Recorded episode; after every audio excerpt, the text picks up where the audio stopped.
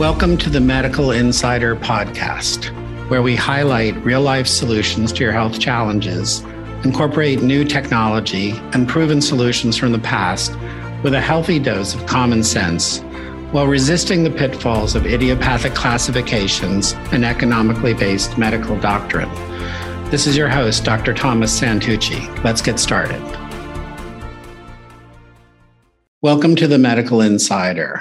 I want to continue on with another excerpt from my book on engineering medical miracles. Again, this was a book I wrote about seven years ago, and it's becoming prophetic for what's actually turning out to be some big changes in medicine. And when we were looking at the world in those days, we were looking at the so called diseases of modern men. And the diseases of modern men are new things that we've created a new generation of people with different rules and you can see it every day in the way the world is set up now. The autoimmune reaction is significantly higher to you know up to the hundreds of percents worse than it was before. We're looking at levels of stress that are unprecedented in you know humanity.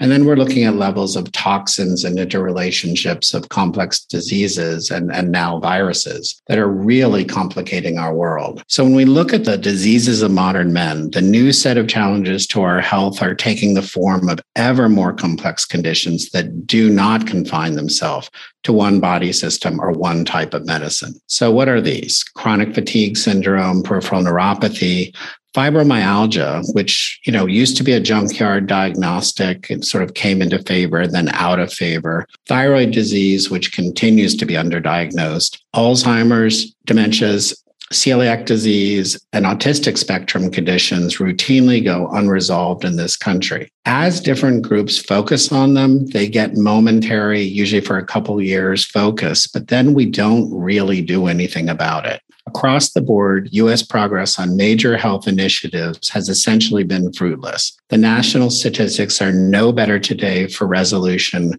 of diabetes, cancer, or cardiac conditions than they were 50 years ago diabetes in particular is on the rise. So instead of revolutionizing medicine, some of the new technology has just made it more expensive. In the technology section, we're going to go and do a deep dive on, on why that's important.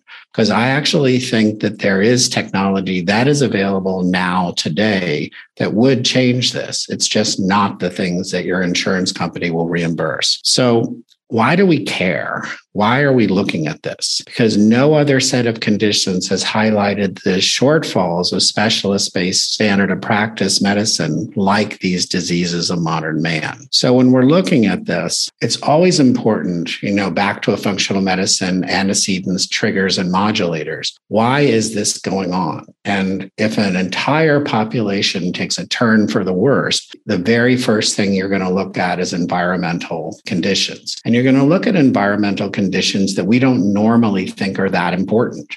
We're going to mm-hmm. look at food, we're going to look at electromagnetics, and then we're going to look at different kinds of toxins and negative energies. All of which, you know, you could classically, you know, put in a you know, kind of overly environmentally concerned hippie-ish kind of mind frame what's happening the deeper we get into, and I mean the deep subspecialties that are really good at fixing these things, they start saying things like what you eat, how much you exercise, your mindset, and your ability to detoxify are all major contributors for one, how badly you, you experience these diseases, but also maybe whether you get them at all. So again, one of the rules that we first, you know, established here is that everything counts. Reminds me of a professor in college, and he would give three hour lectures, and about 20 times during the lecture, he would say, This is the most important part that you really really have to pay attention to. Well, that's what this is. Because minimalism pervades the conventional thinking on toxins,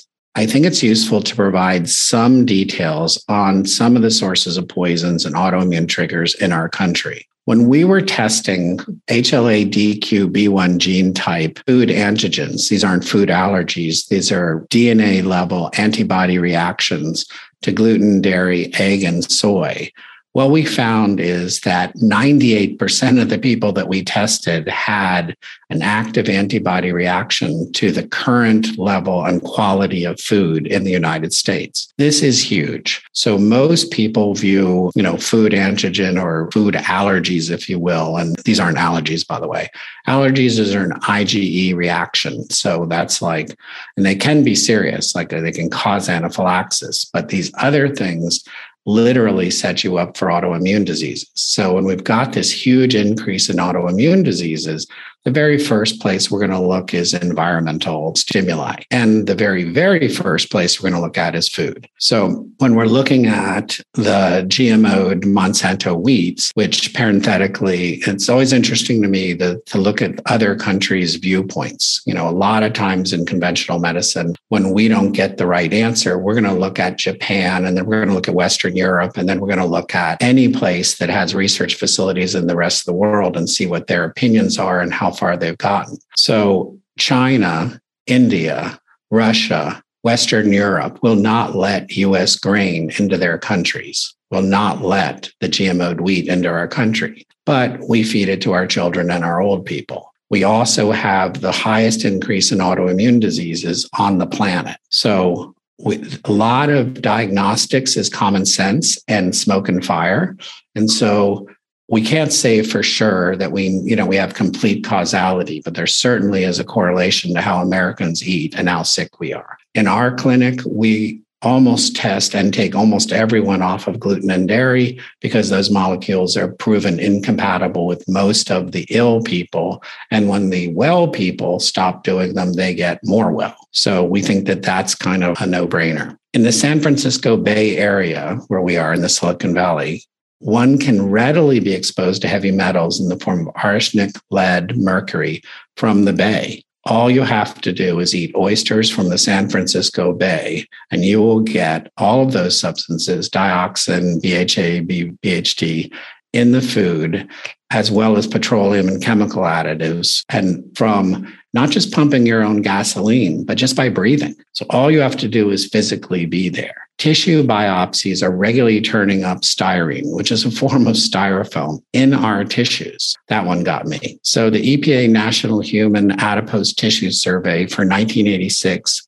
identified styrene in virtually all samples of human fat tissues taken in 1982 in the United States. From the perspective of the past, it seems like an improbable or inflated list of environmental risks. Unfortunately, this is a situation that we've either inherited or created our, for ourselves and our families. So in the last hundred years, we've acutely raised the global toxicity levels by approximately 40%. It's probably worse now, all over the world's air and all over the world's ocean little by little, these little pockets of consciousness are being created. What is failing to be created is an overall consciousness that says, as a total, we're living in an environment that exceeds our liver's capability, our astroglia of our brain's capability to detoxify. And we have direct communication with antigen antibody responses that are creating autoimmune diseases, decreasing our immunity in general,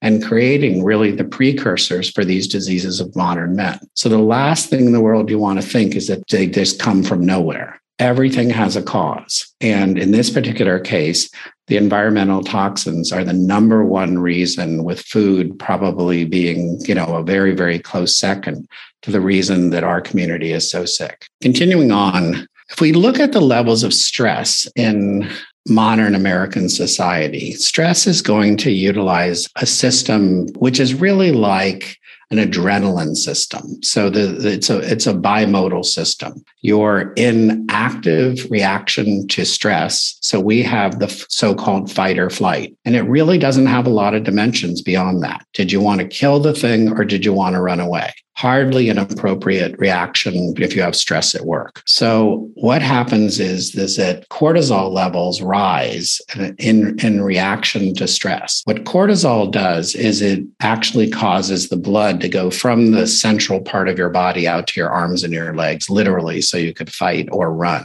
What it also does is it turns off your digestion and turns off your immunity. These systems, we believe, were originally designed to work, you know, in extreme cases. So they're famine, the being attacked by the other tribe, that kind of thing. They turn off sex hormones. Nature doesn't want you to procreate when, when there's no food. And they turn on and they allow a more limbic response, the reptilian part of the brain, to begin to manifest itself. You become a much better fighter.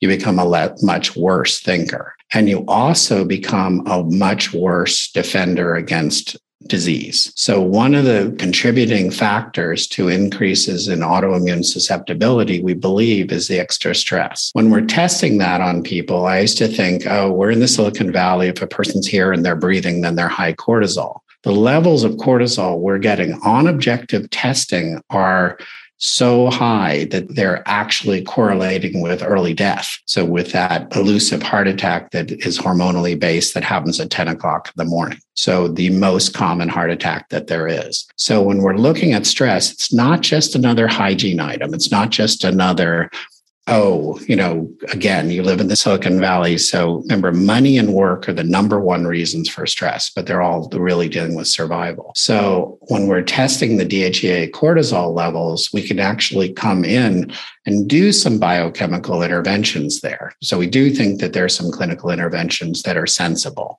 not drug related, but you know, those are things you can do with with, you know, with nutraceuticals, which are, you know, organic foods that are concentrated. So there are some things you can do chemically there, but mostly what you have to do is create a situation where you're controlling your own cortisol levels. That cascades into other things like testosterone or estrogen, some of the sex hormones. We think that stress you know, increases in cortisol can come into the sex hormone cascade and radically diminish sex hormones, especially in females. So, one of the reasons we've got more autoimmune diseases in the hormone levels of women is the one they have a much, much more precise, sensitive system, but also because it's interrupting the normal ovulation cycles and really changing the way reproduction and, you know, uh, the cascade of the of the sex hormones. So, generally, when we react to stress with anger and anxiety, this can turn into depression and fatigue over time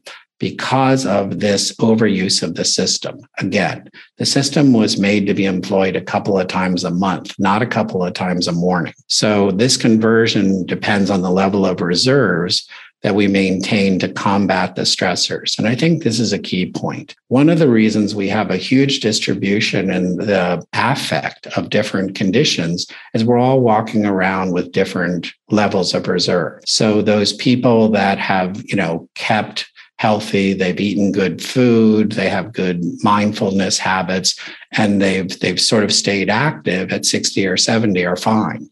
Those people that have deconditioned and are eating a bad diet and are kind of negative all the time aren't so fine. And because at a cellular level, they've used up their reserves. We see this in pregnancies. You know, there's a lot of complication in the second pregnancy, a lot of increase in autoimmune disease in the, the third trimester of the second pregnancy because that woman is out of cellular reserves. So maintaining your cellular reserves, and again, it seems like an esoteric, almost amorphous, almost like ridiculously detailed thing, is probably one of the preconditions for living a long, healthy life. When we meet again, we're going to go into some of the other preconditions and then what you can do about it. Thanks for listening to the Medical Insider podcast. If you enjoyed today's episode, make sure you visit medicalinsider.com. Go ahead and sign up for these episodes. Get them sent directly to your inbox. Do us a favor and give us a like.